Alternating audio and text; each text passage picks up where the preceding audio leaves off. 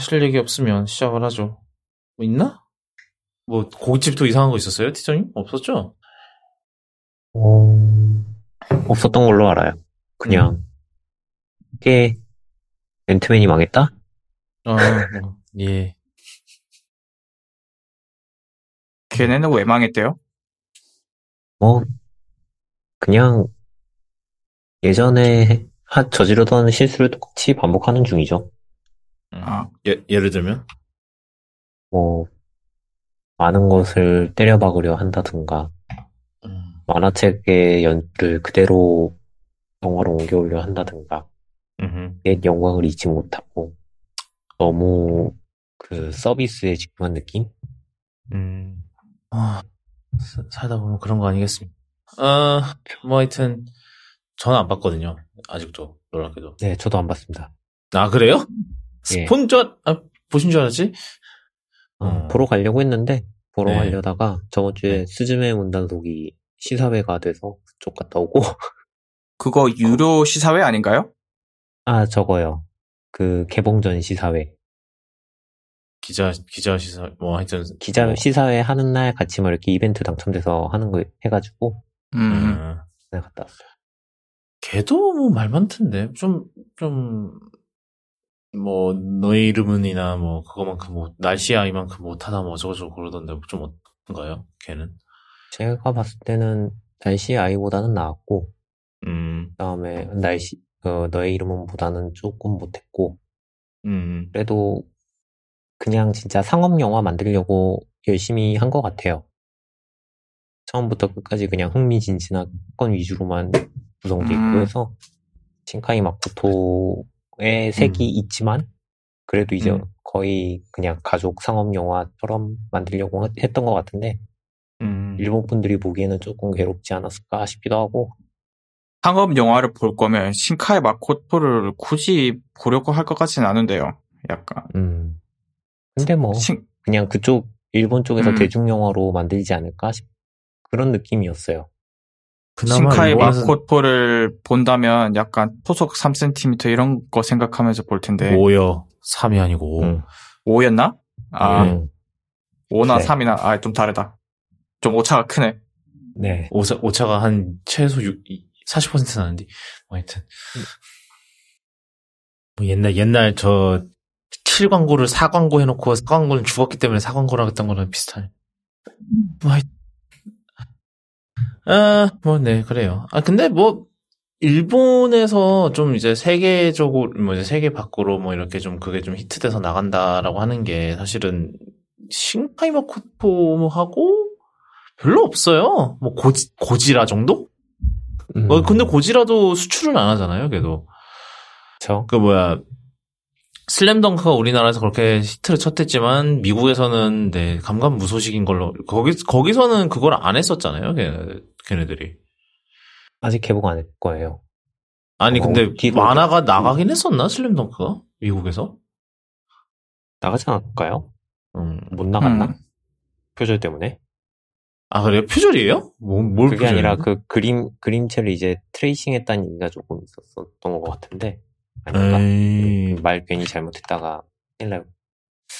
아니 예, 그, 그, 어, 거기까지만 합시다. 미국에서 출간은 했네요. 아 출간했어요. 어. 네. 좀 말 조심해야 돼요, 우리. 예. 조심해야 됩니다. 많이 듣진 저는- 않겠지만 많이. 저는 전혀 모르고 한 얘기입니다. NBA, NBA 잡지를 베꼈다는 얘기가 있었던 것 같아서. 아, 아, 뭐, 근데, 뭐, 슬램덩크의 팬이시라면, 뭐, 그런 과오도, 네, 네, 아닙니다.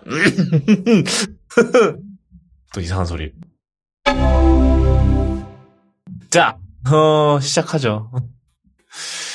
어, 첫 번째 소식은 저희가 그, 어, 정정할 게 좀 있네요. 저희가 정정을, 그, 저희가 108, 홈팟 얘기할 때, 이제, 저희 이세대 홈팟 얘기할 때, 와이파이 downgrade 됐다면서 계속 와이파이 5, 와이파이 5 그랬는데, 네, 와이파이 4입니다. 그 802.11n은 와이파이 4예요. 어. 5가 AC고, 그 다음에 6가 AX인데, 저희가, 네, 계속해서 4, 5라고 하더라고. 그래서, 네, 그거 정정을 빠르게 하고, 어, 넘어가는데, 어, 두, 팔로우부터 시작을 할게요. 그 기아 보이즈 지난 저희가 지난 방송 때 잠깐 다뤘었는데 그거에 대한 해결책이 나왔다면서요. 소프트웨어 패치를 한대요. 소프트웨어 패치를 하는데 일단 첫 번째로 어, 경고가 울릴 때 도난 경보가 울릴 때 지금까지는 30초 울리던 걸 1분간 울리도록 바뀐다고 합니다. 이거는 업데이트를 이제 차를 끌고 가서 받아야 되는 업데이트인데 당연히 무료로 해주고요. 예, 30초 울리던 게 이제 1분 울리면 무서우니까 차를 안 훔치겠죠? 그, 그, 그, 그렇다고, 그렇다고 생각, 아닙니다.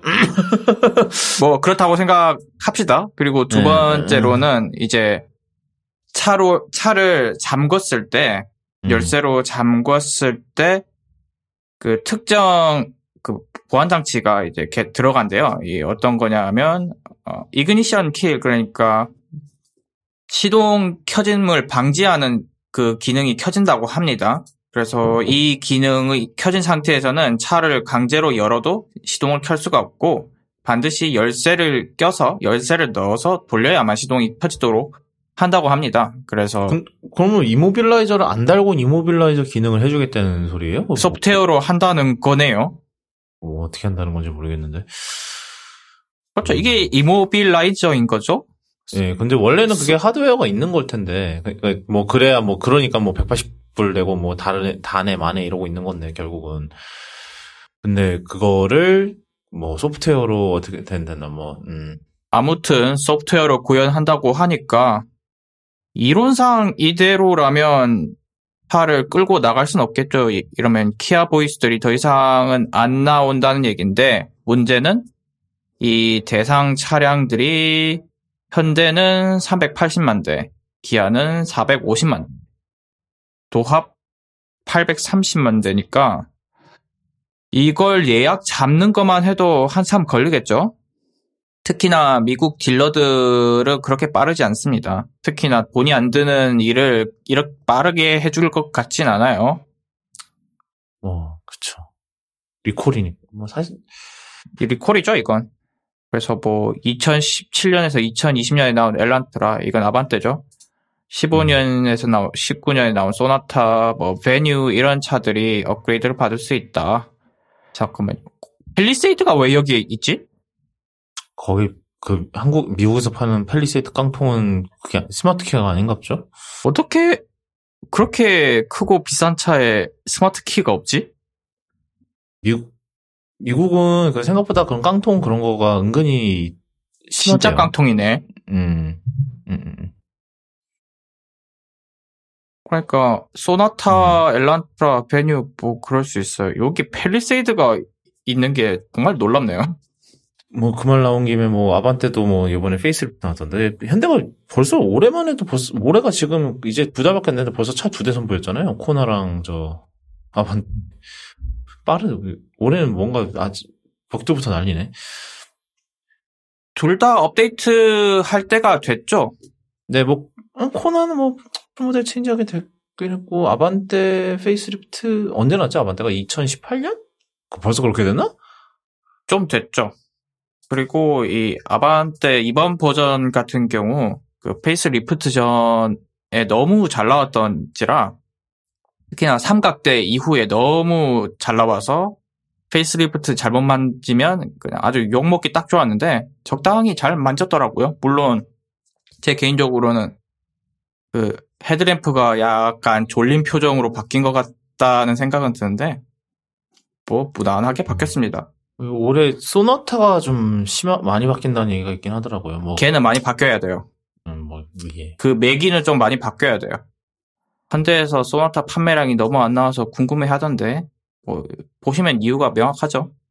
아, 뭐 그리고 사람 아니 그것도 건데 사람들이 그냥 그 그랜 왜 괜히 그래 그게 이름이 그랜저병이겠어요. 음. 그렇긴 한데, 이제 K5보다 안 팔리거든요. 그러면 말 다 했죠. 그렇다고 K8은 잘 팔리나 모르겠네. 뭐 하여튼 그랜저 뭐 한편 그랜저는 그 잘 팔린다는 그랜저는 저 여덟 번째 리콜이라고 뭐 근데 그쪽은 뭐 하는 건지 모르겠어요. 무슨 개판이 벌어지고 있는 건지 모르겠는데 뭐 하여튼 그렇습니다. 벌써 리콜이 여덟 번 했대요. 아, 그 다음 소식은 그 닌텐도 쪽 소식인데 저희 그 지난번에 닌텐도 다이렉트 얘기하면 그 나왔을 때 이제 나왔던 소식입니다. 바로 닌텐도 스위치에도 처음으로 69불 99짜리 게임이 등장을 했다는 소식인데 바로 어 제달 전설 Tears of the Kingdom이 처- 어, 스위치 게임 중에서는 처음으로 69불 99의 벽을 돌파로 이제 출시가 된다고 합니다. 근데 이제 다른 어 다른 세- 회사들은 이미 그러니까 다른 플랫폼 그러니까 뭐 소니나 마이크로소프트는 이미 이걸 하고 있거든요. 그, 어, 일단은 소니는 제가 알기로는 PS5 나왔을 때 가격을 올렸던 걸로 알고 있고 그 다음에 마이크로소프트도 올해부터 이제 저 first party 게임들은 어 60, 70불로 올렸고 뭐 그리고 그 이전에도 뭐 다른 third party 게임 도 원함 이제 그 개발사가 원하면은 어, publisher가 원하면은 69불 99로 했던 걸로 기억을 하는데 이번에 어 닌텐도도 처음으로 이제 티어스 오브 킹덤에다가 69불 99를 어 적용했고요. 뭐 이게 일관 앞으로의 이제 일관적인 그거냐라고 물어보니까 어 닌텐도 쪽에서는 아 그건 아니고 그냥 건 건 by 건에 따라 케바케라는 거죠. 케바케에 따라서 어 가격을 적용할 거다라고 해서 뭐 다 이날 발표됐던 다른 게임들은 모두 59불 99였는데 얘 혼자 69불 9불 99였던 걸로 봐서는 아 이게 맞는 것 같아요. 얘는 좀 스케일이 커서 음. 돈이 더 많이 든다. 뭐 이런 약- 거고. 뭐 개- 그만 그 말인즉슨 개발비를 더 많이 부었기 때문이다라고 음, 음, 음. 얘기하는 거죠. 우리나라에서는 74,800원 제가 기억하기로는 그, 그 가격에 어, 예약을 받고 있고요. 그리고 이게 뭐 여기 이제 그 기사의 sub 헤드라인이 그건데 어, 하이룰마저 어, 인- 하이룰도 인플레이션에선 자유롭지 못하다고 어, 맞죠? 음. 하이룰도 금리는 못 이겼다. 예, 뭐 그렇죠. 음. 하여튼 이- 이게 뭐 개발 이게 이따가 잠깐 할 얘기이긴 한데 아무래도 이게 게임 개발사들 입장에서는 이제 이 게임을 팔아서 돈을 벌어야 되는데 이게 사실은 점점 이제 개발비는 계속 오르거든요. 뭐 인- 인건비도 오르고 그다음에 기술에 대한 그런 것도 개발 비용도 오- R&D 뭐 이제 연구 개발 비용도 오르고 이러니까는 사실은 이 제가 봤을 때는 이 이게 이 triple A 게임 개발이라는 것 자체가 사실 그렇게 좋은 사업 수단은 아닌 것 같긴 해요. 이게 안 좋아요? 이 그렇, 그렇게 3년 해서 뭐, 뭐 이렇게 젤다 같이 이- 뭐 이거는 참 당연히 성공할 게임 뭐 이런 이뤄내면은 뭐 상관이 없는데 정- 뭐 예를 들면 저 칼리스토 프로토콜이라든지 그 뭐야 이번에 크래프톤이 손댔던 회사죠. 아니 게임이죠. 그 크래프톤이 publishing을 손댄 정도가. 아니고 회사를 샀죠? 아, 그 개발하던 회사를 하나? 뭐 하여튼, 망했죠? 결론은? 꽤 그건 대차게 망했죠. 네, 그러니까는 이게 쉽지가 않죠, 사실은. 그, 70달러짜리 게임이 play time이 10시간도 안 되는데 그걸 누가 음. 사겠습니까? 뭐 하여튼, 그래갖고, 뭐, 그래, 뭐, 그리고 뭐, PC 버전은 기술적 문제도 상당히 많았다고 하더라고요. 음, 음, 음. 기술적 문제가 있는 게임에 게이머들이 많이 당했기 때문에 뭐 특히 CDPR 그 회사 때문에 많이 당해서 사람들이 더 이상 용인하지 않죠. 뭐, 모든 건 이제 음. 소 있고 오양가는 고치죠. 하여튼, 그래서 뭐, 이따가도 얘기하겠지만, 이게 사실은, 이런 triple A 게임이라는 거 자체가 사실은 이게 어떻게 보면은 되게, 뭐, 이거는, 저도 게이머니까 하는 말입니다. 고인물 콘텐츠예요, 이게 사실은. 진짜로 장벽이라는 게 있죠. 장벽, 그, 음, 콘솔을 사야 한다는 장벽이 있고, 이, 그러니까 이, 이 경우에는 스위치를 사야 된다는 장벽이 있고, 이게 뭐 장벽일 수도 있고 아닐 수도 있어요. 근데 결국은 뭐 30만 원이니까 누군가한테는 30만 원, 예, 이제 30만 원 하나 스위치? 뭐, 뭐, 올레드 사면은 40만 뭐 원쯤 하죠. 40만 원, 40만 원 하니까.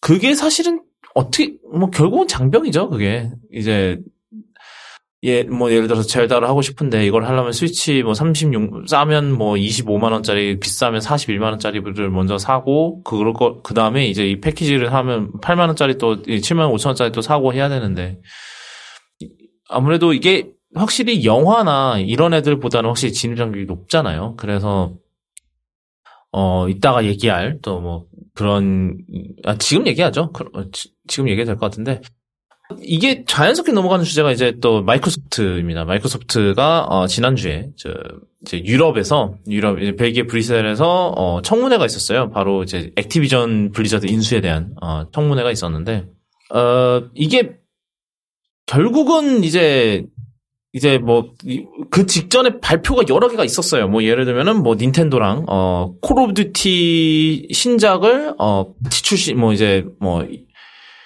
day one에 같이 출시를 하겠다라는 뭐 10년 동안 같이 출시하겠다라는 뭐 그런 해- 협약을 맺었는데 근데 그 스위치 하드웨어를 어떻게 콜 오브 듀티 그 그거를 하겠다는 건지는 모르겠는데요.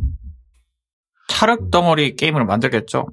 아니면은 저 또 스트리밍 하든지 뭐 하여튼 둘 중 하나를 할 것 같은데 그리고 어 그리고 엔비디아랑도 어, 계약을 해서 뭐 이제 지포스 나우에다가 엑스박스 게임들을 공급 이제 뭐 first party 게임들을 공급을 하겠다라는 그런 어 것도 했는데 이게 다 사실은 뭘 위해서냐 바로 저 우리 어 뭐 반독점 당속 당국 이제 반독점을 조사하는 당국들을 어, 어떻게든 안심을 시키고자 음, 그거죠.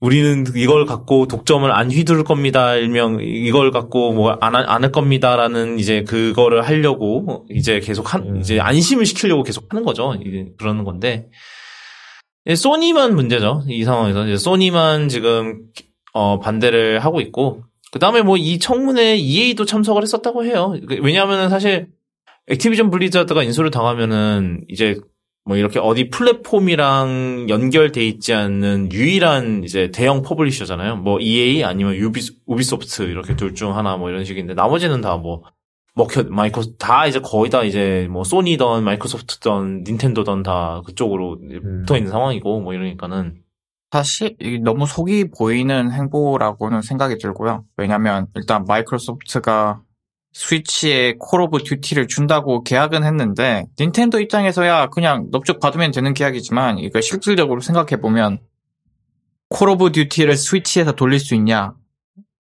뭐 그대로는 음. 절대 못 돌리겠지. 음. 일단 거기서부터 막히는 부터 엄청나게 이제 딱 뭐 이제 저 열심히 깎아내리고 너 이거 개- 이제 개발 개발하는 사람들만 죽어나는 거죠. 이거 그거 다운사이징 한다고. 다운사이징을 엄청 해야 될 거고 그리고 지포스 나우에 준다고 하는데 지금 스트리밍 게임 시장은 점유율이 잡, 뭐 몇 퍼센트나 나오는지 모르겠어요. 한 자릿수 나오긴 하나? 아시다시피 문제가 산적해 있죠. 뭐 latency 문제도 전혀 해결이 안 돼 있고 한국에서도 이 스트리밍 gaming을 하면은 latency가 종종 느껴집니다. 그래서 액션 게임이라든지 반응 속도가 빠른 게임은 하기 힘든데 미국 같이 같이 큰 나라에서 latency 문제를 해결하기는 어려울 거고 또 데이터를 워낙에 먹고 품질도 그렇게 좋지 않아요. 제가 그냥 아무것도 모르는 지인, 지인이 해리포터를 너무 하고 싶다고 해서 한번 엑스박스를 외부에서 스트리밍 해가지고 해보, 그 보여준 적이 있거든요. 그러니까 아, 화질이 많이 떨어진다.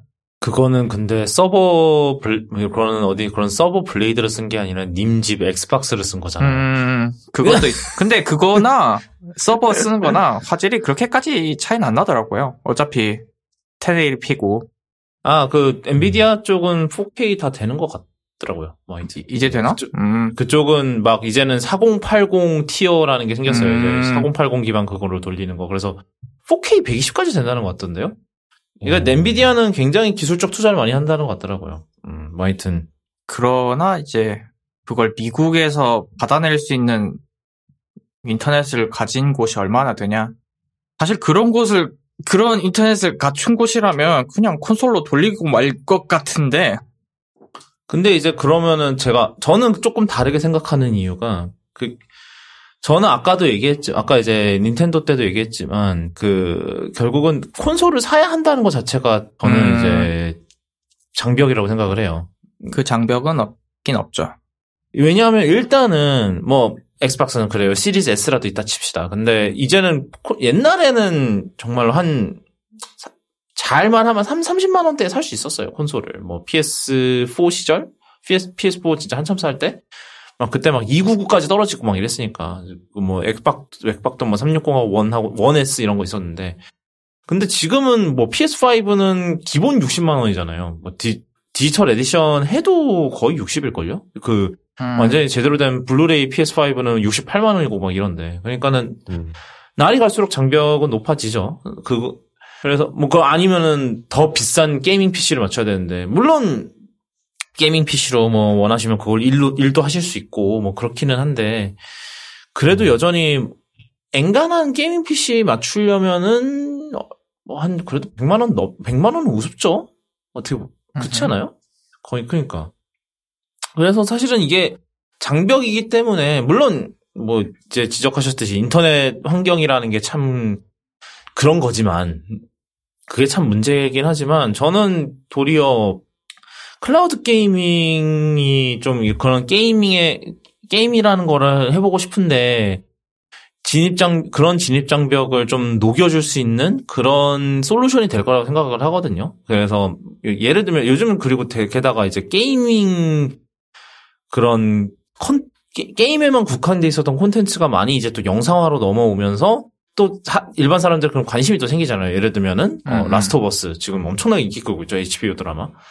그런 그런다 보니까 이제 사람들이 관심이 생길 거란 말이에요. 근데 내가 아 그래서 라스트 오브 어스를 해보고 싶어. 근데 라스트 오브 어스를 하려면은 플레이스테이션을 사야 되네. 그게 가장 싼 게 플레이스테이션을 사는 거죠. 왜냐면은 음. 저 음, 뭐야 gaming PC를 그거 그거를 돌릴 만한 gaming PC를 맞추려면 최소한 150, 200만 원은 깨질 테니까. 그래서 저는 그게 참 진입 장벽 그, 그 진입 장벽이 낮아지는 그거라고 생각을 하는데 마이크로소프트는 이걸 노리는 거예요, 당연히. 왜냐하면은 지네들도 맨날 이거 이거 이제 이 우리가 액티비전을 인수돼야 인수해야 할 수 있게 해줘야 된다라는 이- 이유로 주장하는 것 중 하나가 우리가 꼴찌다예요. 소니는 음. 너무나도 잘해서 PS5는 다 팔아먹었고 우리는 너무 못해서 액박을 말아먹고 음. 있다가 이유잖아요. 그래서 사실 그거를 이제 타파하겠답시고 하는 게 지금 열심히 사는 거잖아요. 그 게임 스튜디오를 사갖고 하는 건데 결국은 이제 이걸 하는 목적은 바로 게임 패스를 키우는 거죠. 이제 게임 패스야 물론 당연히 액박에서도 할수 있고 PC에서도 할수 있지만 걔는 클라우드도 된단 말이죠. 그래서 이 클라우드 라- 게임 시장을 이제 잡아 잡아가려는 거죠. 이게 액티비전 하면 콜 오브 듀티가 그쪽으로 넘어온다? 그러면 엄청나죠. 그- 소니는 뭐 지금 안 그래 기술도 안 되는데 걔네들은 그 기술로도 못 비벼보는 판인데 그러니까 콘솔 자체 이게 사실 이제는 암- 이게 아마 향후만 2, 3년 이내는 그 단순히 콘솔 시장의 그 규모만 봐서는 제 생각에는 이제 정말 소니가 독식을 하고 있을까라는 그런 좀 의문점이 좀 들 것 같기는 해요. 그래 아마 소니도 그걸 보고 뭐 말은 뭐 독점 그 독점이 문제 지금 현재 게임 그거에서의 독점이 문제다라고 지금 계속 그러고 있지만 결국은 클라우드가 문제죠. 그리고 이, 렇게 주장을 하는 게 이제 그거잖아요. 그 뭐야 지난번에 그 페이스북이 그 Within이라고 이제 VR 게임 스튜디오를 사 사려다가 FTC한테 제소를 당했는데 이제 우리 미국 공, 공정거래위원회한테 제소를 반, 반독점이라 독점이라고 이제 제소를 당했는데 기각당했죠. 기각당해서 결국은 메타를 샀어요. 인수를 했는데 그 이유가 뭐냐면 사실은 아직 이게 완전히 성장, 성장된 사업도 아닌데 진짜로 메타가 이거를 음. 산다고 해서 걔가 걔네가 과연 독점이 된, 된다는 보장이 있나? 약간 그런 것 때문에 결국은 기각을 당했거든요. 사실 이거를 클라우드 그러니까 결국은 이게 클라우드 이제 새로운 이제 클라우드 게임이라는 새로운 이제 판을 위한 전쟁 이제 이런 인수전이고 전쟁이긴 한데 그거를 지, 솔직히 FTC나 다른 이제 그런 반독점 그런 이제 그 당국들은 이거를 쓸 수가 없는 거죠. 소니도 그렇고. 그래서 결국은 걔네들은 그거를 주장을 하는 거죠. 지금 현재 gaming 시장에서 문제가 있을 문제가 생길 거다라고 이제 그걸로 주장을 하는 거죠. 모두가. 그러니까 다 이게 약간 제가 봤을 땐 좀 눈 가리고 아웅하는 게 좀 있어요. 좀 그런 것 같아. 어. 그, 그 와중에 뭐, 그래요. 닌텐도 아싸, 우리도 이제 콜 오브 듀티 출시할 수 있다라고 하지만, 뭐, 네, 그거는 니네 스위치 하드웨어 좀 어떻게 좀 해보고, 뭐, 거기서 콜 오브 듀티 저 모던 워페어 그 reboot 2편 틀면은, 저, 뭐, 몇, 몇 프레임 나올 거야? 한 10, 10은 나오나? 10프레임은 나오나? 한 자릿수로 실행을 떨어지는 못 거야. 할걸요? 어. 아, 뭐, 그거는 고사하고, 저, 아키텍처가 다른 건 고사하고요. 하여튼, 네. 저는 그렇게 생각이 들어요. 뭐, 근데 사실 저 이게 너무 이게 너무 개싸움이긴 해요. 아까도 얘기했지만 저 뭐 우리가 얘를 인수하게 해줘야 되는 이유가 우린 너무 못해서다 이거든지 뭐 하여튼 되게 이상한 개싸움이 되게 벌어지고 있더라고요. 참 더 보는 사람이 부끄러워요. 이 수치전은. 그러니까 남을 폄하하는 게 아니라 나를 폄하해. 계속해서 서로 자폭하고 있어. 그래야 이제 자기네들이 보잘것 없다는 뭐 독점을 할 보작 독점을 할 수 있는 그런 대단한 존재가 아니고 우린 보잘것 없는 사람 보잘것 없는 애들입니다 이렇게 주장을 할 수 있는 거니까 이게 되게 웃겨요 하여튼 뭐 참, 이 어이가 어, 없었어요. 마이크로소프트는 그럴 수 있어. 한번 겪어봤으니까. 아, 하여튼 그렇죠 뭐 그때 이후로 처음으로 좀 반독점 소송을 당해본 건데 결국은 음흠. 소- 소니도 이상하고 뭐뭐 그리고 마이크로소프트가 뭐 소니한테 이제 그 소니의 임원진의 그뭐 뭐랬더 그저 성과 리뷰 이런 거 있잖아요. 그 그거를 그걸 증거 자료로 제출하라 그랬대요. 왜? 뭘 위해서? 뭐 소니가 그만큼 잘한다고 증명하려고 그 성과 리뷰를 내놓으라 그랬나? 그래서 아, 그 다음은, 저, 이것도, 제, 아, 제가 기억하면 이것도 저희 땅콩이님이 가져오신 그거였는데. 밤에 도로를 보면 가끔 스텔스 차들 있죠? 스텔스 차라고 하면 어두운데 헤드램프를 안 켜고 가는, 전조등을 안 켜고 가는 차들을 이제 안 보이는 차라고 해서 스텔스 차라고 하는데 그, 그런 차들은 일단 운전자가 잘못한 건 100% 맞고요. 그럼에도 불구하고 왜 그랬냐, 왜 그런 스텔스 차들이 생겼냐라고 생각은 해볼 수 있잖아요. 그런 차들을 보면 일단 전조등을 완전히 오프할 수 있는 기능이 있거나 아니면 시동을 다시 켰을 때 전조등, 시동을 끄기 전에 전조등을 오프로 해놨어도 auto로 fallback하는 기능이 없는 차들이 많아요. 대부분 스텔스 차들은 그런 회사의 차량들입니다. 현기차가 그렇고요. 뭐 BMW는 제가 알기로 오, 오프가 없나? 오프가 있는데 소프트웨어로 막혀 있어요. 주행 중에는 소프트웨어로, 그거, 시동이 켜지는 순간 소프트웨어가 막혀요. 그리고 오프로 해놨더라고 해놔도 시동을 다시 켰을 때는 auto로 fallback하죠. 음. 뭐 그, 그래야, 아니, 그- 그러니까 아예 그냥 오프가 안 돼요. 음. 그냥 오프가, 오프가 안안 된다고 된다. 보시면 돼요. 예. 디폴트가 그냥 auto다. 예, 그냥 auto로 그냥 계속 음. 켜놓고 달린다. 근데 미니는 BMW인데 왜 그따 보지? 미니도 오프가 있어요. 이게 다이얼로 돼 있는데 오프로 돼 있어가지고 가끔 진짜 정신 아- 정신 못 차린 날에는 이게 켜졌나 안 켜졌나 착각할 때가 있, 있거든요. 가끔. 근데 그게 아마 뭐 다이얼의 그거죠. 다- 뭐냐 제- 제 차는 다이얼이 아니거든요. 다 버튼식이에요. 그러니까 그는 전자식이니까 결국은 그게 전자식 제어가 되는 거니까. 근데 다이얼이라고 하는 건 기계식으로 제어를 하는 거잖아요. 결국은. 기계식이니까 이게 안 되죠. 음. 소프트웨어식이 안 되죠. 그런데 이거를 어, 우리나라의 국토부에서 2024년 9월까지 규정을 바꿔서 한 2025년부터는 이 오프가 불가능하도록 음. 불가능하다는 말은 이제 버튼 딸깍 해서는 끌 수가 없고 정말 꺼야 되면 아마 좀 메뉴를 파고 들어가야 끌 수 있게 설정을 한다고 해요. 강제로 그렇게 해야 되고 그리고 기본값은 지금 BMW 하는 것처럼 항상 auto. 그러면 이제 인- human error로 까먹고 밤에 전조등 안 켜고 달리는 사람들은 좀 줄겠죠. 일부러 끄고 다니는 사람이 아닌 이상은 이 일부러 끌고 끄고 다니는 사람은 옛- 딱 하나 있었는데 그 배트맨 비긴스에서 그 배트맨이 음. 추격전 때 뭐 그거 하나 있었는데 뭐 연비를 높이기 위해서 끄고 다닌다라는 헛소리를 하는 사람을 본 적은 있긴 한데 LED인데? 그건 말도 안 되는 소리고요. 무슨 할로겐 시절 얘기를 하고 있는 것 같은데 아니 할로겐도 그 정도로 전기 먹진 않겠다. 씨. 뭐 하여튼 근데 이게 이유를 두 가지를 생각해 볼 수 있을 것 같아요. 첫 번째는 일단 일단 안 켜고 다니면 그냥 불법이에요. 아 그 뭐냐 규정 위반이라고 해야 돼. 어. 아니 그러니까 아니 그- 아니, 그러니까 그런 그이 스텔스가 될 만한 상황이 벌어지는 이유를 생각을 해보면 일단 첫째로 주변에 가로등이 너무 밝아요.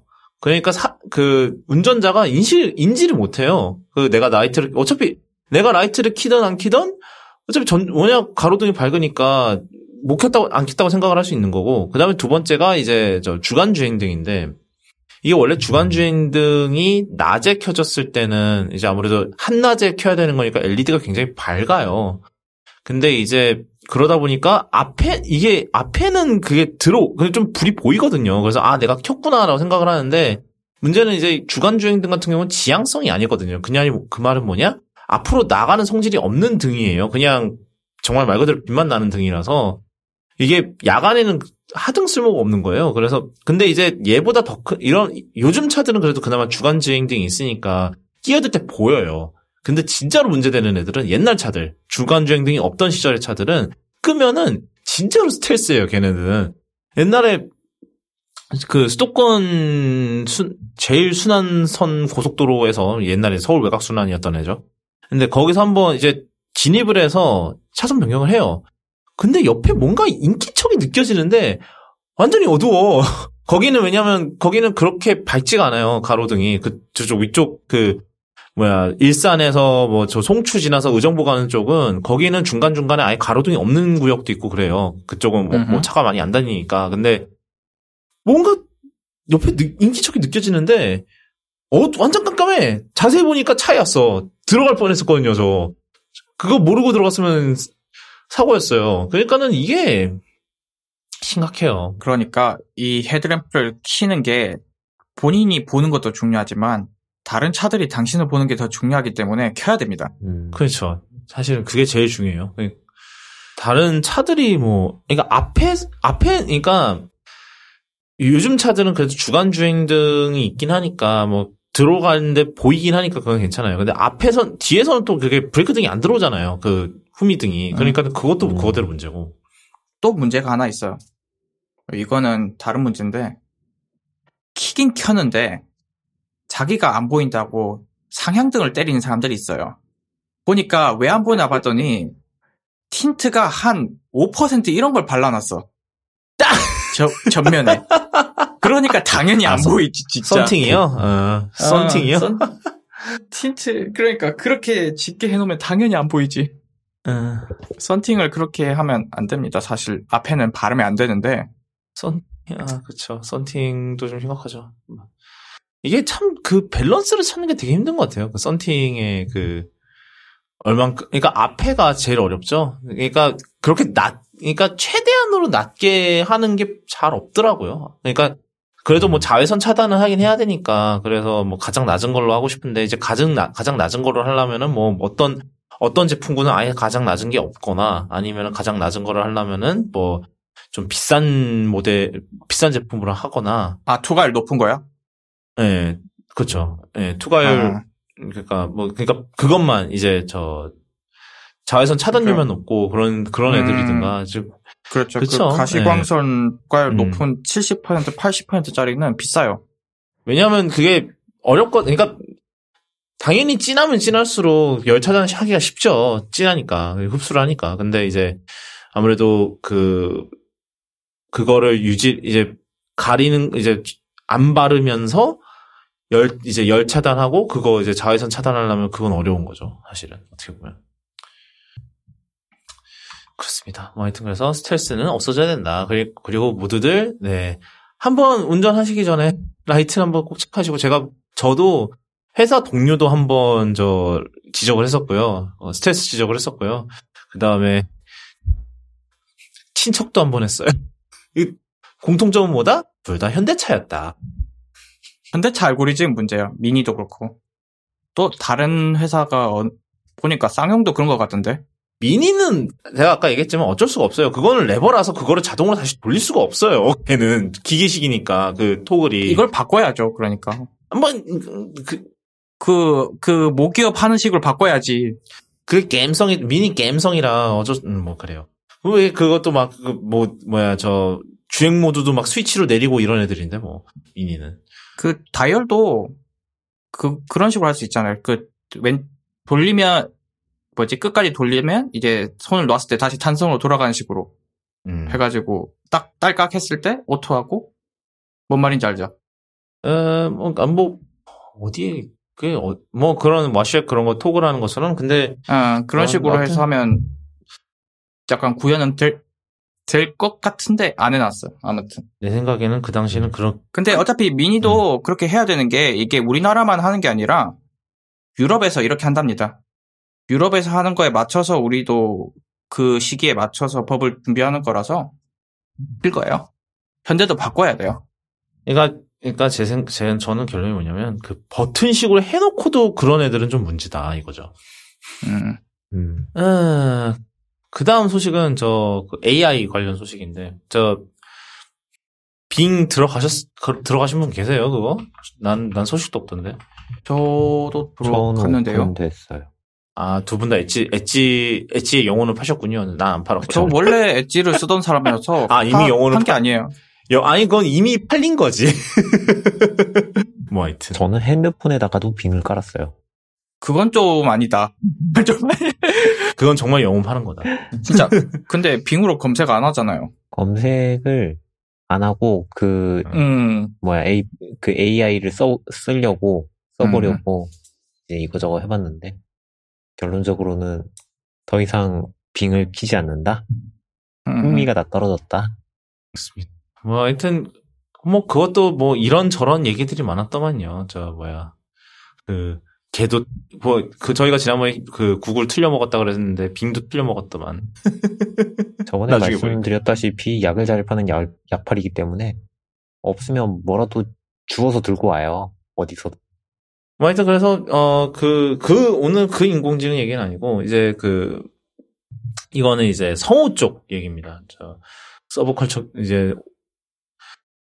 그런데 저희가 옛날 얘기는 아니구나. 뭐 하여튼 그 성우들이 이제 그 약간 이- 이- 뭐 이제 인공지능으로도 이제는 뭐 그 speech generation이 가능하잖아요. 말을 이제 하는 게 가능하잖아요. 네. 근데 옛날에는 그냥 굉장히 뭐 기계식으로 막 이런 거였잖아요. 옛날에는 voice 뭐 tex- text speech 이런 게 굉장히 딱딱해서 이거는 뭐 하는 것 같지도 않고 막 이랬었는데 이제는 그게 굉장히 자연스러워졌죠. 뭐 말투 이게 왜냐하면은 그냥 그 voice 데이터를 넣어서 그거를 학습을 시킨 다음에 하, 고 하면은 채, 굉장히 옛날보다는 자연스럽게 나온다고 해요. 그래서 이 그래서 이제 성우들이 자기의 이제 그런 밥줄이 끊길까봐 그거를 불안해하고 그래서 뭐 이제 막 계약서에다가 내 목소리를 어 이제 그 AI에 안 쓸 것이 안 쓸 것이면 뭐 그런 것도 이제 계약 조항에 넣는다고 하더라고요 이제는 그래서 음,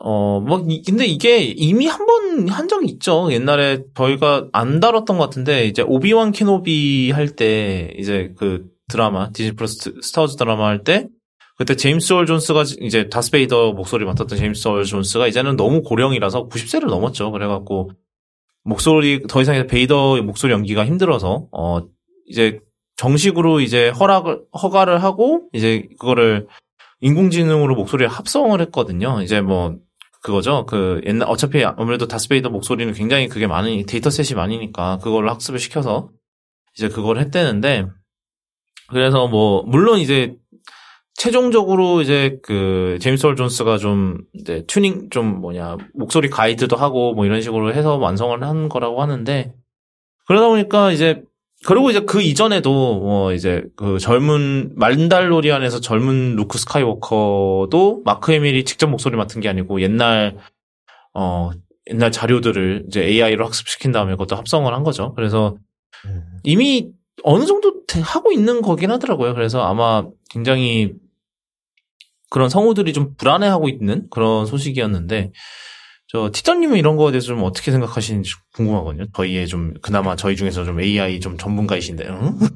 어? 제가요? 서브컬처 예. 전문가 아니실까요?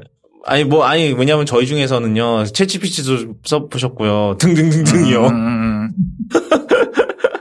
얼마 전에 이거랑 비슷하게 해가지고 지금 소송 벌어지고 있는 게 하나 있는데, 그, 이거 만화 쪽, 만화 쪽이에요. 그, 이제 AI 아트 관련해가지고 아마 데비안 아트인가? 그쪽에서 얘네가 그 약관에다 장난질을 쳐갖고 너희들의 그림을 우리 AI 모델로 합수시키는데 사용하겠다라고 이걸 조항을 몰래 집어넣고 실제로 이걸 자체적으로 그 미드전이랑 미드전이었나 스티브 디피션이었나 그 둘이랑 협업을 해갖고 모델을 만들기 시작했어요.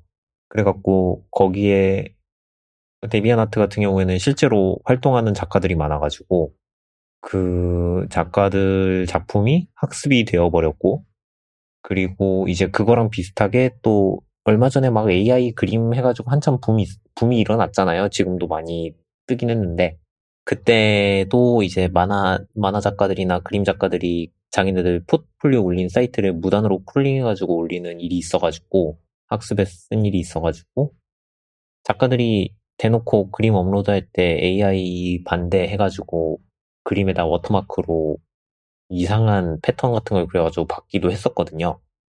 그래서 지금 같은 경우에는 이쪽 AI 쪽으로는 만화 쪽이 지금 만화 쪽에서 그 좀 유명하신 분인데 사라 앤더슨 어, 어른이 되기는 글렀어 그거 그리신 분이랑 또 작가 몇 분들이 합심해가지고 이제 그 AI에 무단으로 자기네들 그림을 학습시켰다는 거에 대해서 이제 소송을 건 상태고 그래서 이거 때문에 사람들이 관심을 많이 갖고 있는 것 같더라고요. 지금 작가는 3명이 걸었지만 이거 가지고 이제 판례가 어떻게 나오냐에 따라서 학습시키는 데이터에 대해서 얘기가 나올 거잖아요.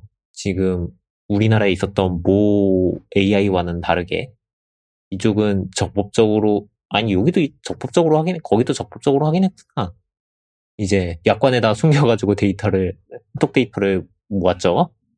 거기랑 비슷한 판례 상황이긴 한데 일단 이것 따라서 문제가 되게 이 판례에 따라서 이야기가 많이 달라질 것 같기는 해요. 그 마찬가지로 그 뭐야 구글 네, 구글이랜다. 기톱 코파일럿 같은 경우에도 지금 소송 들어가 있는 상태고 저쪽도 게티 이미지도 저 스테이블 디퓨전 만든데 고소했죠. 네, 그쪽 고소한 걸로 알고 있고 지금 이제 AI 쪽을 대놓고 고소하고 이쪽 여러 가지 사건들이 진행되고 있는데 이거 판례 떠가지고 한 판례가 결정되면은 이제 쭉 줄줄이 소세지로 다 결론이 날 것 같기는 한데 모델을 어떻게 훈련시키냐에 따라서 그 데이터를 수집하는 방법, 방법의 적법성 그거가 제일 큰 문제가 될 것 같아요.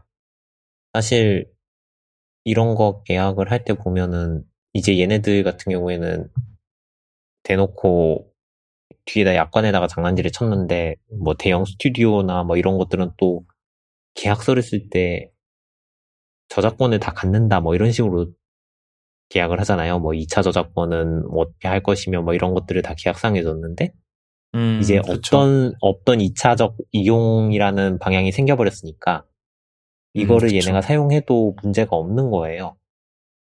그리고 제가 알기로 얼마 전에 성우 쪽에서 또 한번 문제가 있었던 게 게임 스튜디오 하나가 성우 하나 강판시켜가지고 좀 시끄러웠었잖아요. 그게 어디 한둘입니까? 아, 뭐 옛날 그 뭐 그거 메갈 얘기 그거예요? 아니면은 아니 아니요. 우리나라 우리나라는 아니고 미국에서 얼마 아, 전에 아. 베요네타였나? 아 맞다 맞다 맞다 맞다 성우 한 명 해가지고 베요메 베요메타 베요네타에서 메인 1, 2편에서 주인 주연이었던 네. 분을 강판을 했죠. 그때 페이 문제로 불거졌었던 네, 페이 문제 페이 문제 네, 때문에 맞아요. 이렇게 해서 했는데 만약에 지금 이때는 성우를 교체하는 걸로 끝냈는데 이제 조금 더 나중에 나아가가지고 이제 이 1, 2편에 AI를 사용해가지고 3편에다가 써먹겠다 이래버리면 이래버리면은 상황이 웃겨지는 거거든요. 지금 이분들이 걱정 그 지금 작가들 뭐야 성우들이 걱정하는 것도 그걸 거고 지금 마찬가지로 다른 작가들이 걱정하는 것도 그걸 텐데 어 요거는 사실 한번 얘네들 뭐야 지금 디즈니 말 예로 드신 디즈니 같은 경우에는 지금 사실 상도이 있게 한 거잖아요. 다들 동의를 구해서 했고 음. 그랬는데 그래서 지금 문제가 안 된 거지. 사실 얘네들도 계약서를 써놨을 때 분명 2차 저작권 뭐 어쩌고저쩌고 다 있기 때문에 상도이 없이 해도 법적인 문제는 없을 거예요.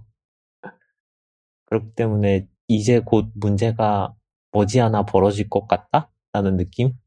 뭐 길게 얘기했지만 지금 소송이 걸린 곳들은 다 이제 뭐 오픈소스 데이터를 긁고 왔다거나 다른 데이터들을 긁고 와가지고 이게 문제가 되는 건데 이제 합법적으로 소유한 곳에서 어떻게 써먹느냐에 따라서 또 이야기가 시끄러워질 거기 때문에 그거를 좀 보고 봐야 될 것 같아요. 사실 제일 베스트는 계속해서 이런 식으로 어, 상도위를 지켜가며 뭐 어느 정도 일정의 페이를 페이를 줘가며 하는 게 제일 베스트기는 한데 지금은 아무런 그 법적 근거가 없는 회색지대다 보니까 사실은 그 스타워즈 같은 경우는 두 경우 모두 사실은 본인은 다 이제 나이가 들어서 예전에 목소리가 안 나오기 때문에 이제 그거를 허락을 한 거고 그러니까 여러 가지의 특수 케이스가 있기는 했죠. 그 특수적인 케이스가 겹, 겹쳐서 그냥 그게 허, 서로 이제 이, 서로 그것도 잘 맞아 떨어지고 이제 서로의 그 네,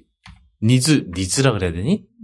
윈윈이라고 하, 윈윈이라고 이해관계가 네, 맞았다. 네, 뭐 그렇죠. 뭐 윈윈 서로 이제 이해관계도 맞아 떨어지고 해서 윈윈이니까 그렇게 한 건데 이게 아, 앞으로는 그러니까 이미 이제 아직도 현업 현업인 분들한테는 이게 어떤 영향을 끼칠지는 잘 모르겠네요. 이게 그리고 사실은 이제 딥페이크도 이제 잠재적으로 문제가 될 가능성이 충분히 있잖아요. 사실은. 예.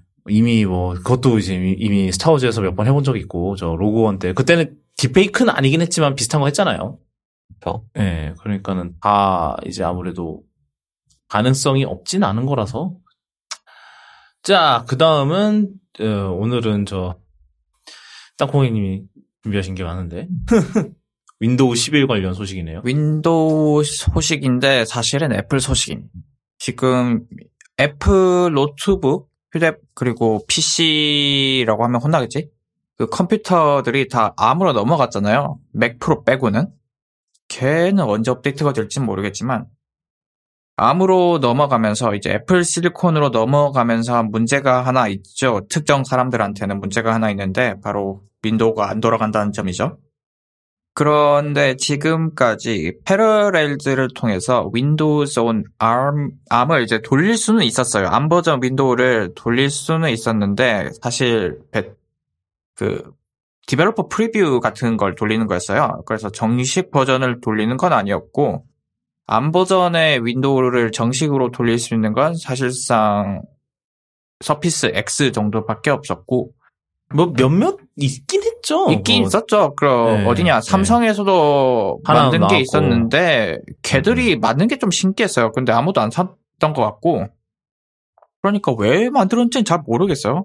그 서피스야 당연히 마이크로소프트니까 응당 내야 되는 거고 아무튼 지금까지는 이 야매 어떻게 보면은 비정식 루트로 뭐 야매지. 통해서 예. 야매죠. 어. 예. M1에서 M1, M2 앱, 애플 노트북 컴퓨터에서 윈도우를 돌릴 수 있었는데 이제는 어, 마이크로소프트가 정식으로 윈도우를 깔 수 있게 해줍니다. 물론 패러렐즈를 통해서만요. 그래서 패러렐즈를 설치해서 보면 메뉴를 보면은 뭐 윈도우 11 설치하는 게 있어요. 예전처럼 야매 루트로 그 베타 버전을 가- 받을 필요가 없고요. 정식으로 마이크로소프트 서버에서 그 최신의 안정화된 ARM 버전의 윈도우를 가져옵니다. 그래서 돌리면 상당히 잘 돌아가는데 문제는 어, 중요한 기능이 빠지죠. 뭐 DirectX나 OpenGL 3.3에 의존하는 그런 dependency가 있는 프로그램들은 하나도 안 돌아가고요.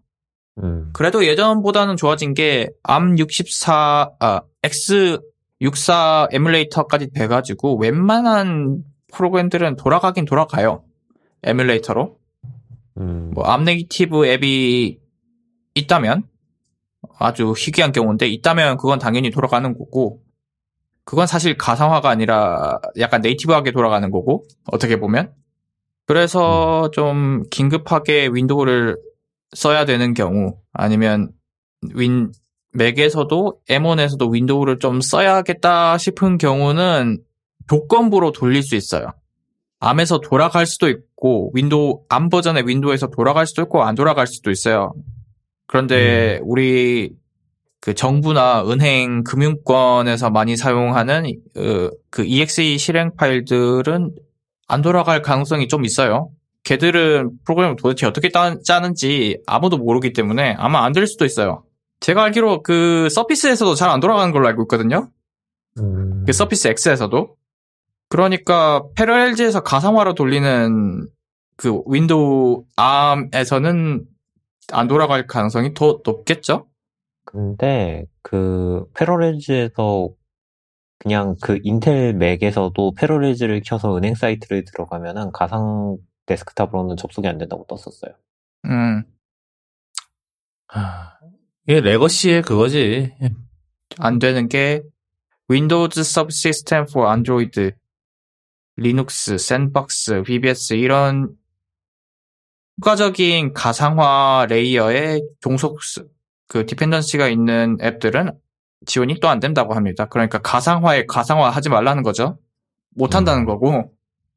그래서 이걸 보고 나 어, 윈도우 돌아가니까 맥 사도 되겠지라고 생각하시면 안 됩니다. 윈도우가 필요하면 그냥 윈도우 사세요.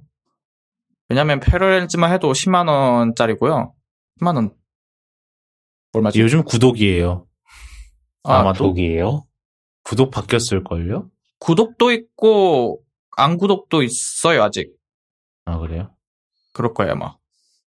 그리고 어 이게 당연히 윈도우 11 그 ARM 버전도 라이센스가 있어야 돼요. 그 라이센스는 물론 그 지금 기주, 그 시중에 있는 X86 버전의 윈도우 사서 그 라이센스 넣으면 되긴 됩니다. 그리고 마이크로소프트가 그렇게 해도 된다고 했고요. 제가 알기론. 그럼 30만 원이 넘겠네요. 그러면 이제 30만 원이죠. 예. 예. 그러니까 에어에 30만 원 더하면 그냥 그램이나 사시면 됩니다. 그램 사는 게 낫죠? 음. 아니면 그 노트북 사시던가. 자, 아이폰 관련 루머 뭐 열심히 뜨고 있는데 저, 저희는 한 가지만 집중을 해보겠습니다. 바로 USB-C를 단다 마- 다네 마네 하는 그런 루머가 있었어요. 근데 아 이제 얘네들이 그 USB-C를 단다 한들 거기다가 이제 MFI를 적용할 방법을 이제 음. 여기서 MFI라고 하는 이제 Made for iPhone이라 그래서 이제 얘네 이제 정식 액세서리 인증이 있거든요. 그래서 모든 Lightning 정식 모든 이제 그런 정품 Lightning 케이블 정, 정품 Lightning 케이블이나 아니면 이제 그런 잘 알려진 업체들의 이제 그 Lightning 케이블들은 모두 그거를 거쳤죠. 그 MFI 인증을 거쳐서 이제 출시가 되는 경우인데 근데 이제 이 USB-C에서 이제 MFI 인증을 어떻게 하냐? 이거는 어 저 충전 속도나 데이터 전송 속도를 어 소프트웨어로 제한을 한답니다. MFI 인증된 게 아니면. 그 케이블 쪽에 칩을 심겠죠, 뭐. 그 케이블 끝단 쪽에 뭐 양쪽에 다 심겠죠, 아마. 그래서 거기다가 칩을 심어서 그 칩으로 인증을 하겠죠.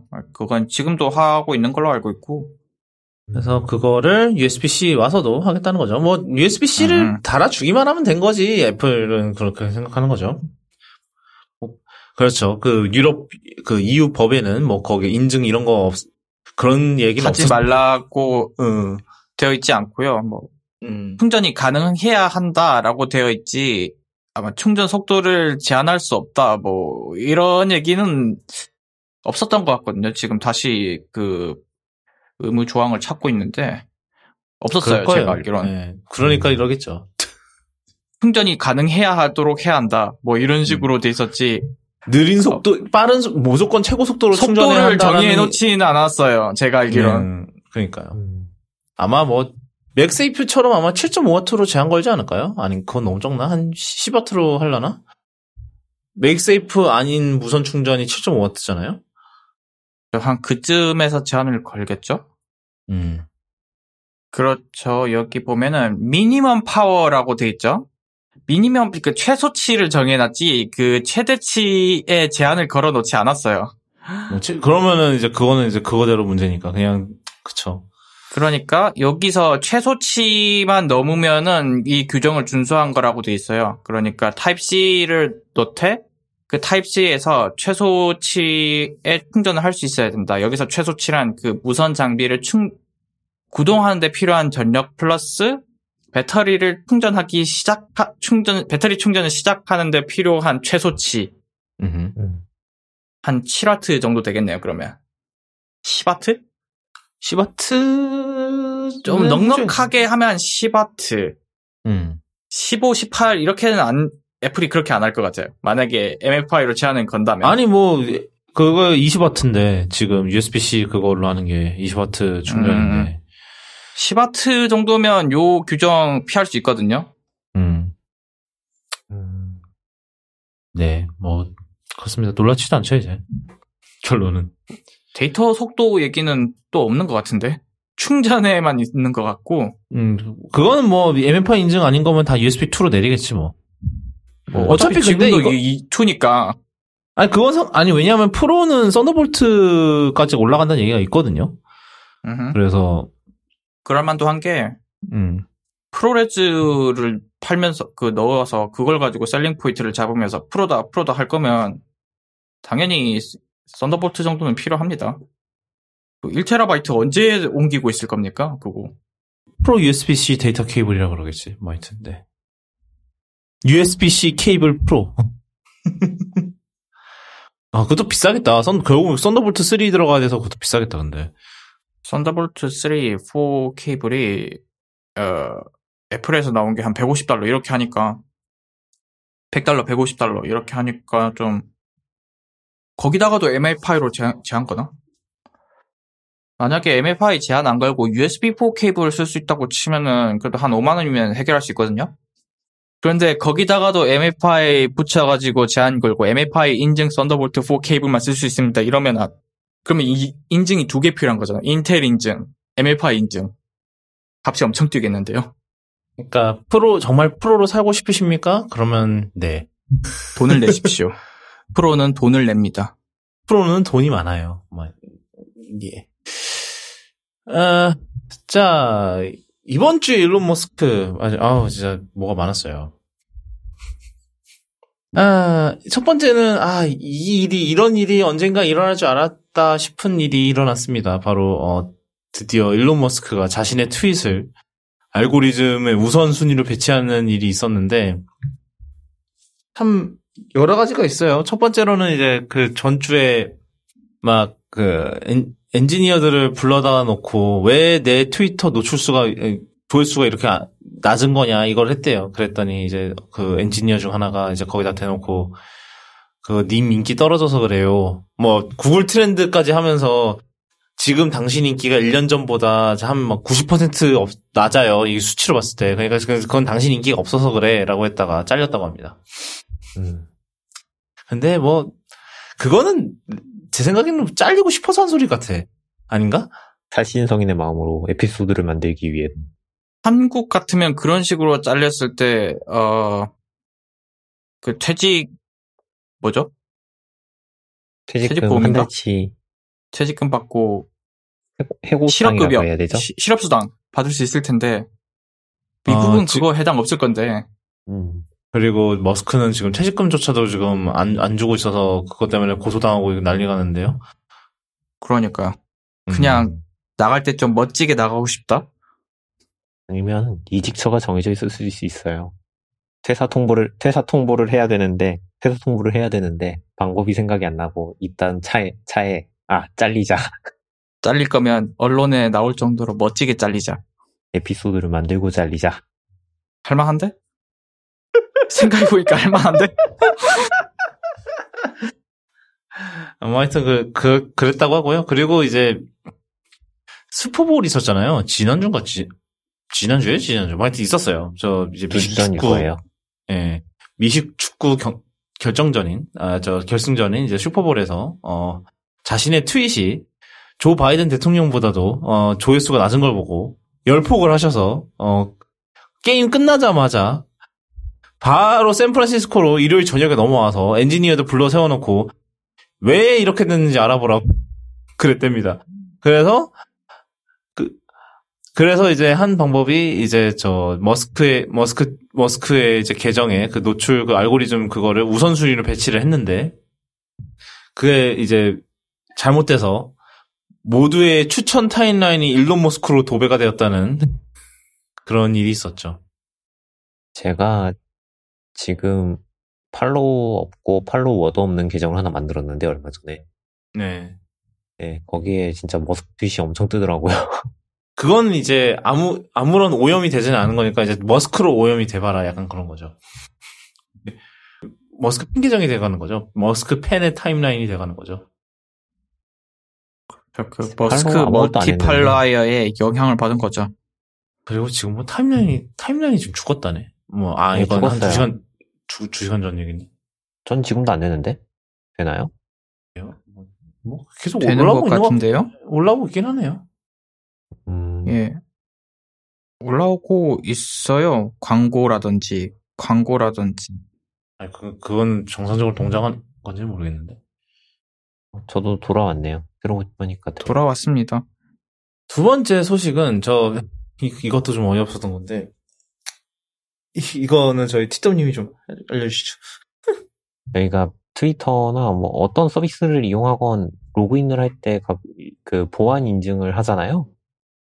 그 two-factor authorization이라고 해가지고 음, 이제 문자로 인증번호가 날라오면 그걸 쳐서 들어오는 시스템인데 네, 트위터에서 그걸 유료화하겠다고 발표를 하고 실제로 막았죠. 막고 그 경고문을 띄운 걸로 알고 있어요. 그래가지고 어 너의 그 2차 인증이 날아갈 예정이다라고 하고 2차 인증 문자 인- 문자로 2차 인증하고 싶으면 트위터 블루를 구독하여라 라고 이제 이야기를 했고 그 조치를 3월 22일 날 취하겠다고 예, 공지를 때렸고요. 그 전에 그 전에 이제 이거 발표하기 전에 한번 막혔었죠. 돌다가 이게 안 돼가지고 사람들 로그인 못했다고 알고 있는데 지금은 다시 살아난지 모르겠어요.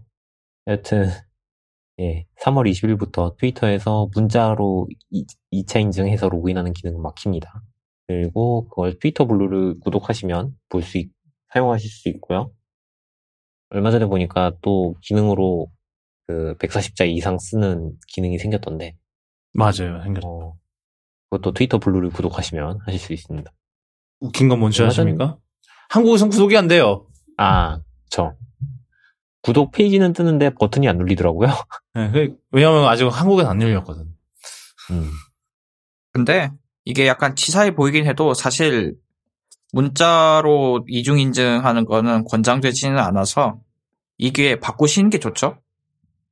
사실은 그게 이게 하는 이렇게 하는 이유가 사실 그 문자 인증하는데 돈이 엄청 들어가거든요. 통신사에 이제 그 문자 문자 통신사에 문자를 보내고 막 이래야 되니까 그게 돈이 한다 건에 뭐 돈이거든. 5원이라고 쳐도 한 10원이라고 음, 10원까지는 안 하겠죠. 뭐 한 5원이라고 쳐도 그게 쌓이면 장난 아니니까요. 그리고 또 복 같은 걸로 테러를 할 수도 있는 거고.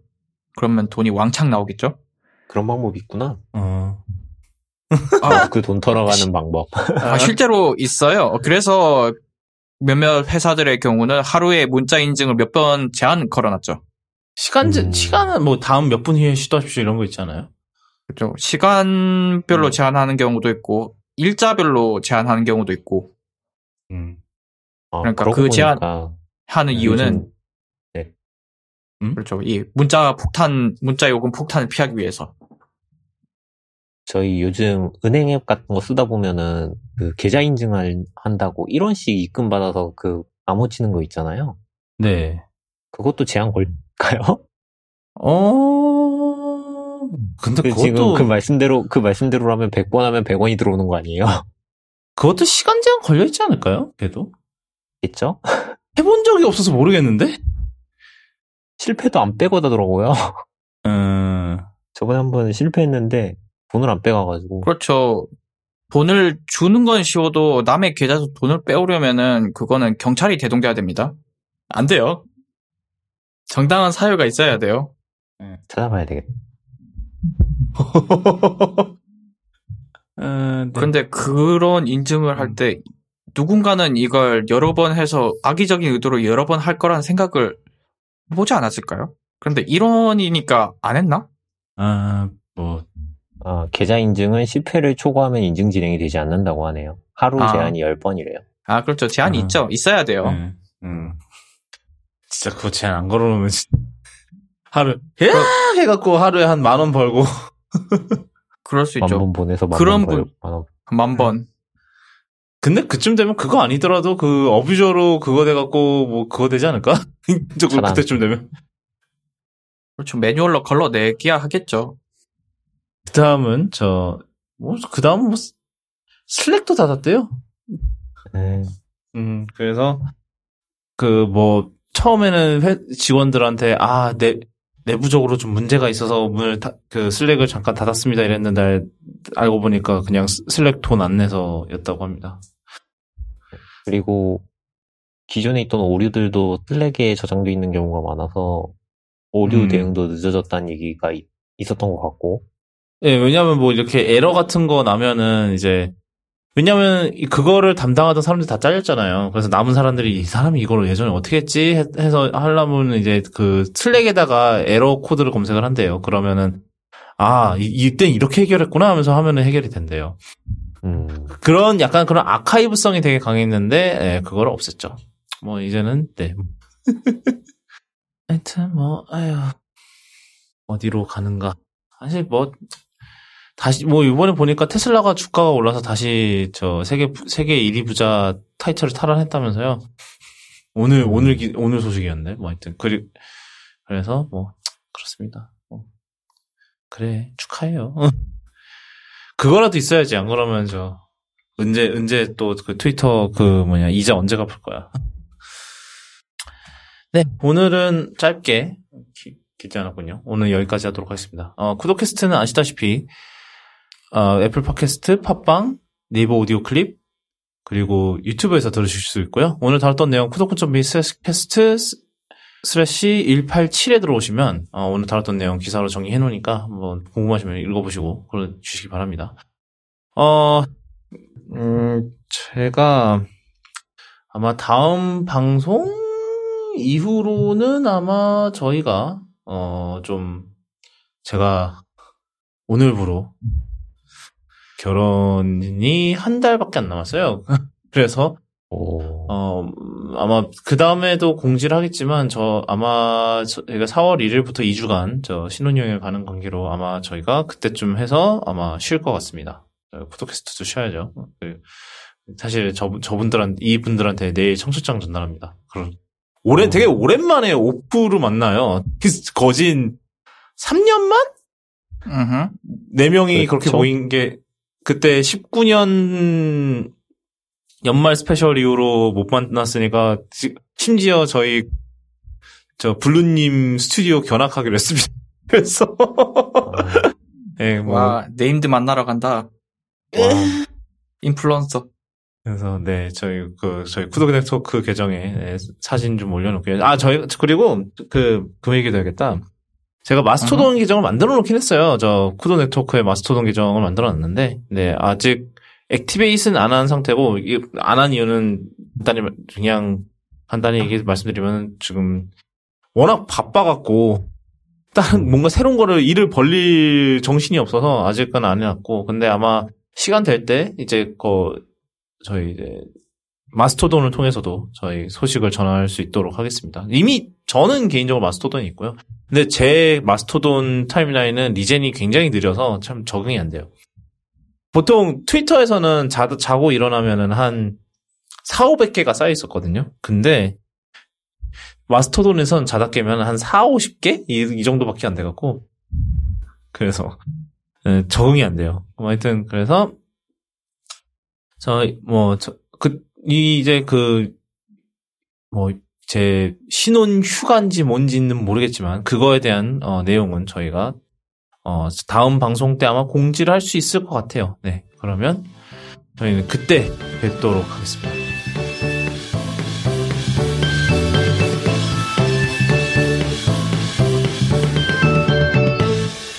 내일이군요. 벌써. 와. 아, 저 청첩장 포장해놓고 자야겠네. 만우저 빌드업 진짜 크다. 와. 야, 만우절, 만우절, 만우절 빌드업 한, 한답시고 수천만 원 쓴 거 좀 아니지 않니? 집도 사고, 와, 빌드업 크다. 아니, 전세인데요. 뭘 사. 전세야. 집을 뭘 사. 전세인데.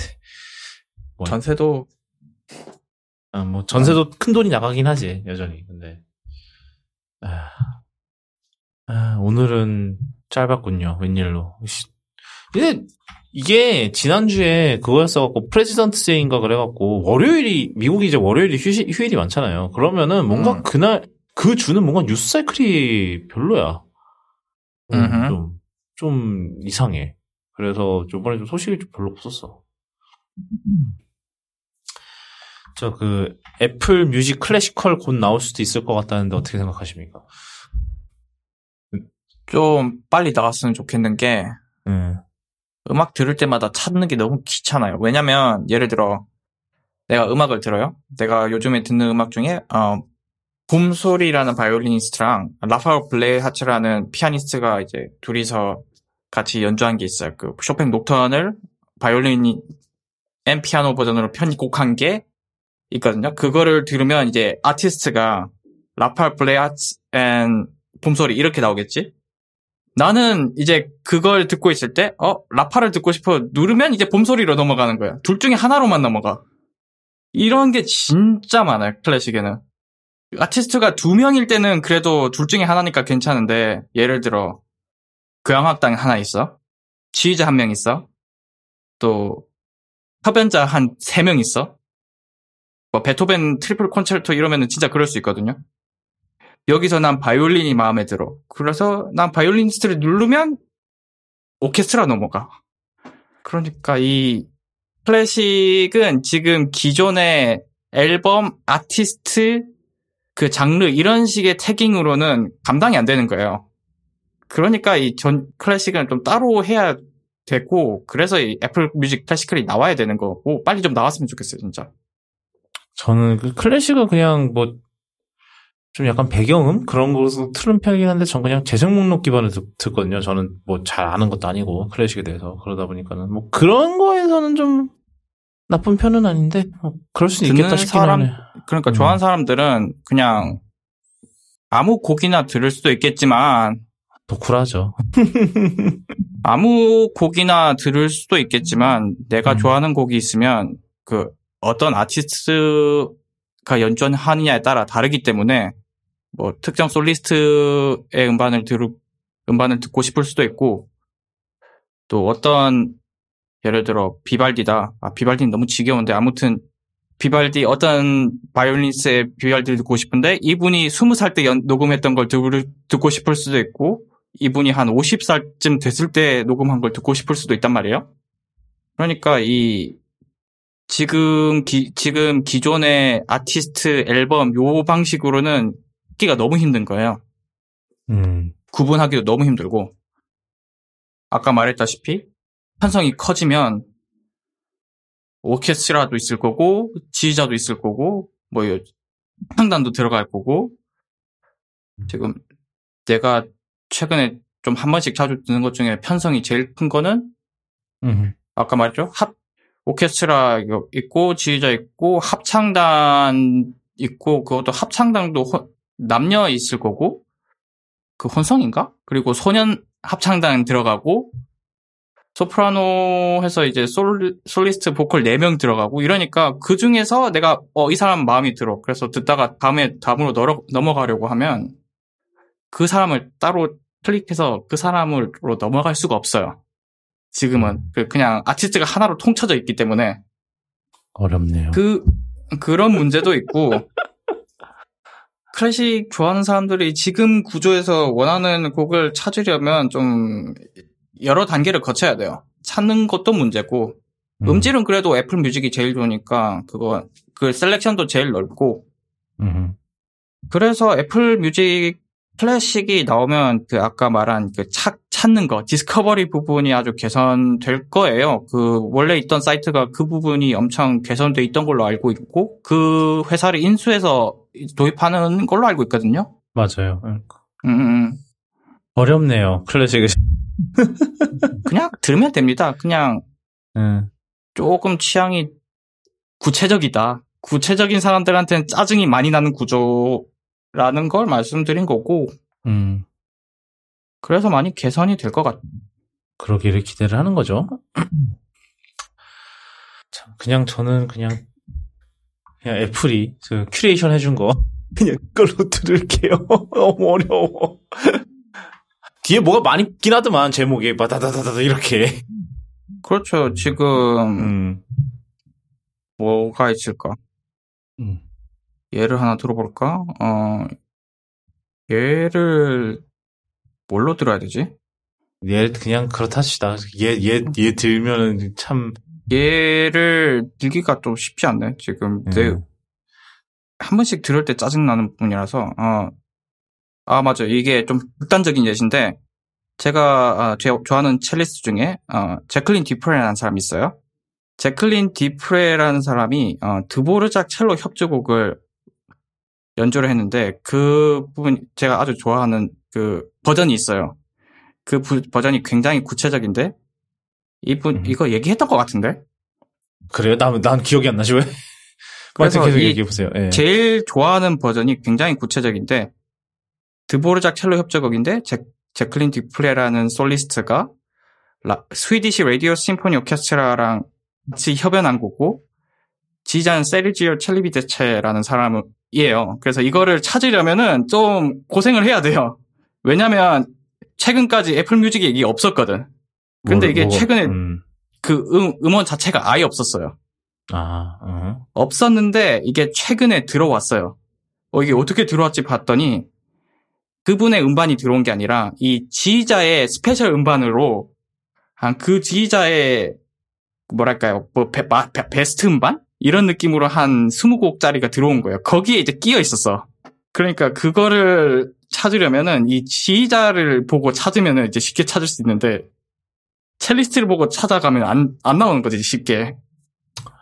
골 때리는 아. 거예요. 이런 경우도 있어요, 정말. 어렵구만.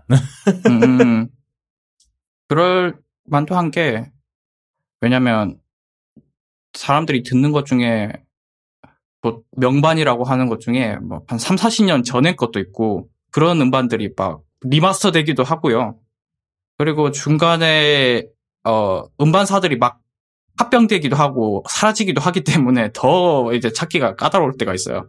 예전에 EMI라고 있었는데 그게 없어졌거든요. 빨간색. 빨간색 음반사. 음, 아, 응? 난 EMI밖에 몰라요. EMI라고 있었어요. 그래가지고. 아, 뭐야. 그 빨간색이 또 노란색 아니었어, 그게? 노란색은 아. 도이체 그라모폰. 아, 그래요? 나 헷갈렸어. 아, 빨간색 맞구나. 그래, 그래. 어, 그게 워너였나? 어디로 들어갔는데? 맞아, 워너 클래식에 넘어갔어요. 아무튼, 그러니까, 조금 오래된 걸 좋아한다? 그럼 더 찾기 까다로운 거지. 아, 분산돼서 이, 이 일반 EMI는 Universal로 들어가고 이, EMI 클래식은 저 워너가 가져가고 라네요. 뭐 하여튼 네 그렇습니다. 음, 어렵네요. 근데 그런 그렇게 막 사라진 애들은 그런 거 막 지금은 그런 스트리밍이나 이런 판권은 어떻게 되나? 모르겠어요. 그거 사라지면 없는 거고, 지금 제가 언급한 그 음원은 제가 알기로 텔덱이라는 데서 원래 갖고 있었거든요. 근데 지금 이 애플 뮤직에 올라온 거 도이체 그라모폰에서 올라왔어요.